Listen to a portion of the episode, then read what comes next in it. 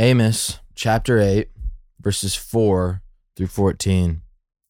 Hear this, you who trample on the needy, and bring the poor of the land to an end, saying, When will the new moon be over, that we may sell grain, and the Sabbath, that we may offer wheat for sale?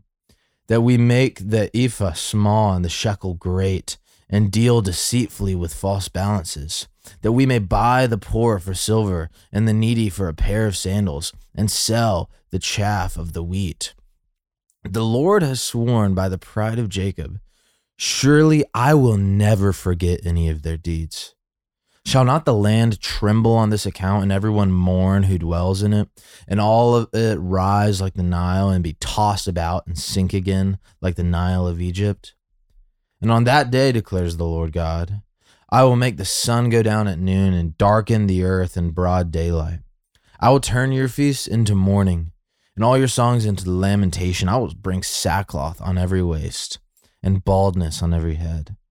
I will make it like the morning for an only son and the end of it like a bitter day.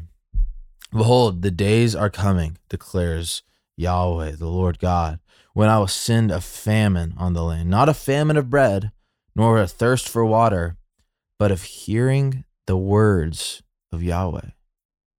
They shall wander from sea to sea and from north to east. They shall run to and fro to seek the word of the Lord, but they will not find it. In that day, the lovely virgins and the young men shall faint for thirst. Those who swear by the guilt of Samaria and say, As your God lives, O Dan, and as the way of Beersheba lives, they shall fall and never rise again. This is the word of the Lord.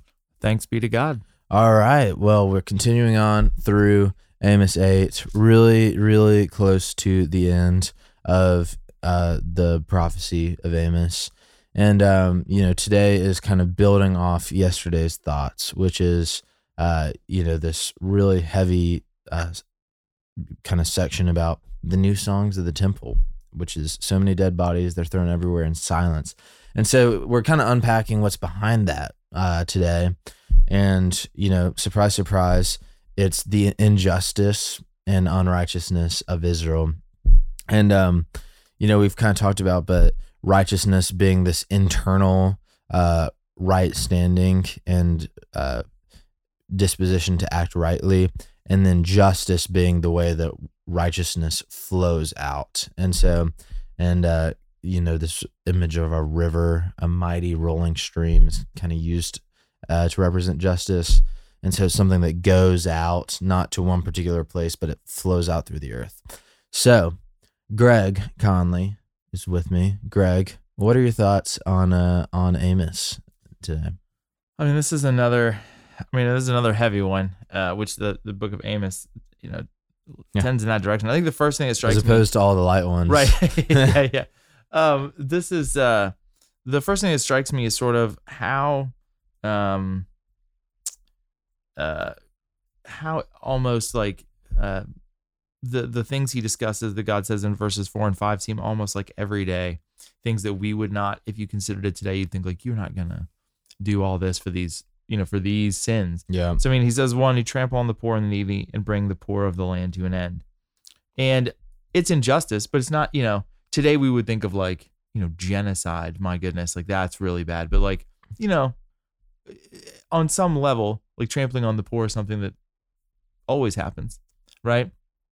Um, and I think that it seems like it, it reminds us how important it is the way we treat other people, and especially if he's talking to the nation of Israel and the nation of Judah, who are supposed to be his people on earth. They're supposed to be his example to people, right? They're supposed to be his ambassadors, right? And as Christians, as people who are supposed to be his ambassadors, how just as seriously does he take the fact that we trample the poor or the needy, Mm. that we ignore them, or that we take part in things that are unjust to them? And then the second thing was where he says, uh, he's saying the, the people who trample the poor and needy are saying these, making these statements. And one of them is, you know, they're asking when the new moon will be over, we may sell grain, and the Sabbath, then we may offer wheat for sale.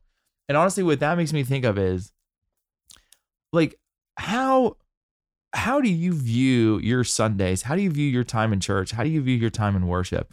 Are you just anxious to get out of there so you can go watch some football Mhm. or like go have Sunday fun day with your friends or Mhm. whatever? Like he he's like it, it's it's like a subtle point, but like these guys are like, oh man, when's the Sabbath gonna get over so I can get back to real life, right? Mm. I need to get I gotta sell some wheat, I gotta sell some grain, I gotta get back to what I'm really doing. Yeah. When can I get done with you know this God ordained day of rest? hmm which is an absurd idea in the ancient Yeah. world, right? By the way, like a day you don't have to work.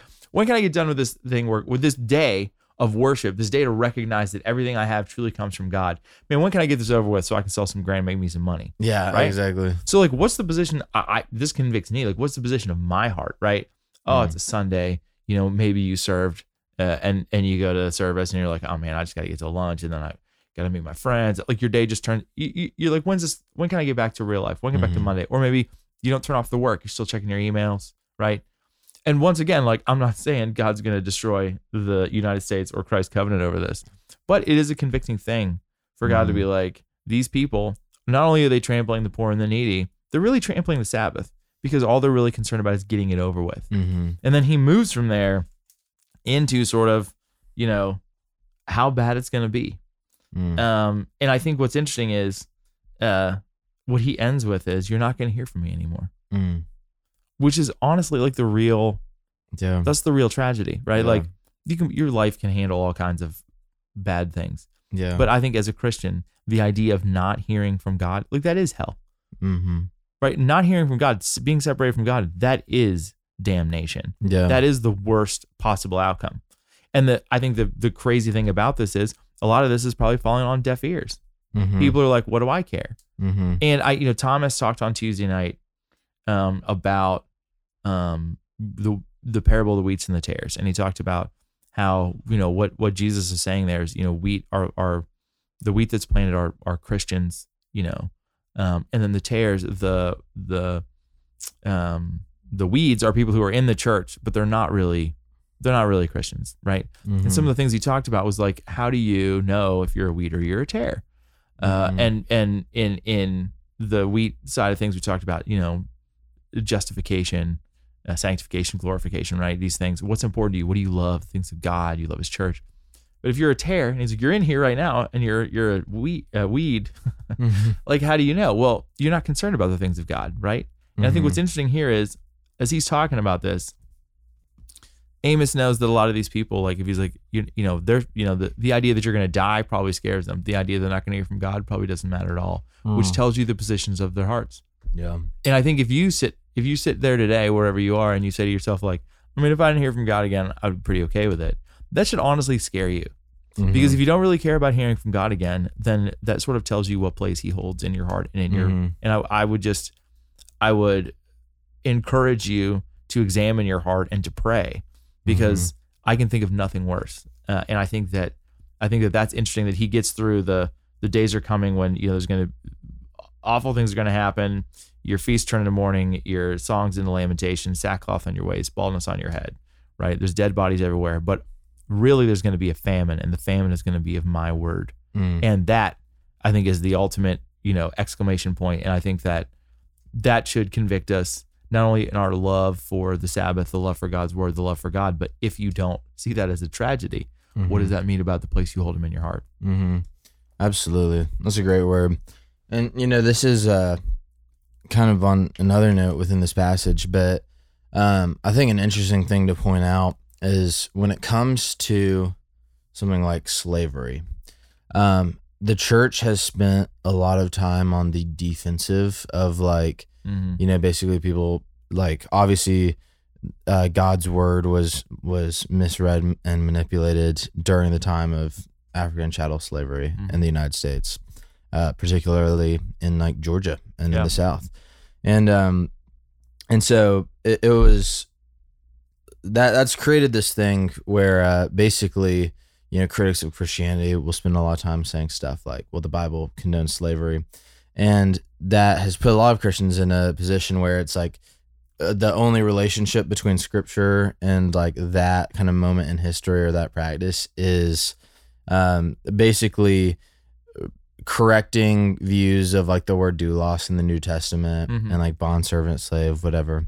and then like Genesis 1, where it says all people are made in God's image.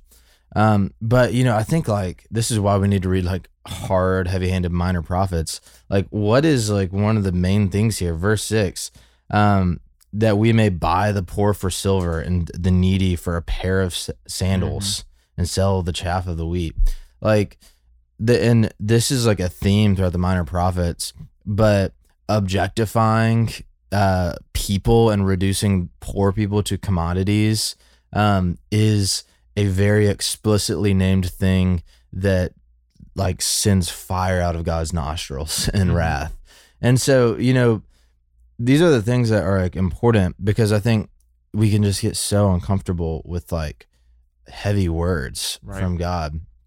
But, you know, like God's goodness is so clearly revealed here. Like what, you know, what are these like the the dead bodies, that like, you know, chaos and corruption? What's all this stemming from? It's the people who are like tormenting and torturing and objectifying weak people. Mm-hmm. And so, you know, God God's goodness is displayed through his justice. His grace is displayed through his justice. And, you know, it, it all like sets this stage that, you know, the cost of sin is so high. It is so high. And the depths of human wickedness are so, so deep. Mm-hmm.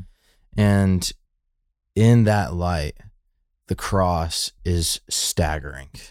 You know, it, it is like Amen. just staggering that Jesus would bear this punishment. Mm-hmm. Like the you know, there's no condemnation left for us. And I think when we think of condemnation, it might just be this like, you know, this flippant, like, oh, you're not a Christian, you're a Christian, like Yeah. bad. Um, but like no, I mean the condemnation here towards like people who perpetuate injustice and wickedness is is haunting. I mean it, it's terrifying. You would not read this to your kids before bed. But or maybe you would if you're like an epically, you know, Seems like a Puritan thing. yeah, yeah, yeah, exactly. Um, but I probably wouldn't. But uh, you know, that this is what Jesus stepped into, and this is like why he was sweating blood Mm-hmm. and, and crying out in agony before the cross, and uh, and so it's why we should have just such a immeasurably deep gratitude for the cross of Jesus. Amen. I, I mean, it, it makes me think of the the hymn "Amazing Grace." Mhm. And if you look into the history of the hymn and the guy who wrote it, it's a man who captained a ship that Yeah. took slaves from Africa. And and what is so key about it is he realizes his poverty in front of God. He realizes what he deserves. and that's why grace is so amazing. And so I think your point is incredibly well taken. I think that's awesome. like if you really think about what it is you deserve from God, that magnifies the cross and Jesus what he has done for you, you cannot help Mhm. but just fall on your face in front of him. Mhm. think it's wonderful. Amen. Amen. Love it. Well, only a couple readings left in the book of Amos, and tomorrow we're going to knock another one of those out. So, for the great Greg Conley, the con man himself, this is Will Carlisle, and we're going to see you tomorrow on our daily rhythm. Thanks for listening to Our Daily Rhythm. I'm Jason Dees, one of the pastors of Christ Covenant, and Our Daily Rhythm is a ministry of our church designed to help you more faithfully and effectively meditate on God's Word. If you ever have a question for us about one of our Bible readings or one of your own Bible readings, please don't hesitate to text us at 404 465 1737. Again, that's 404 465 1737. Or email me directly at jason at christcovenant.com. We'll meet you again tomorrow for our daily rhythm.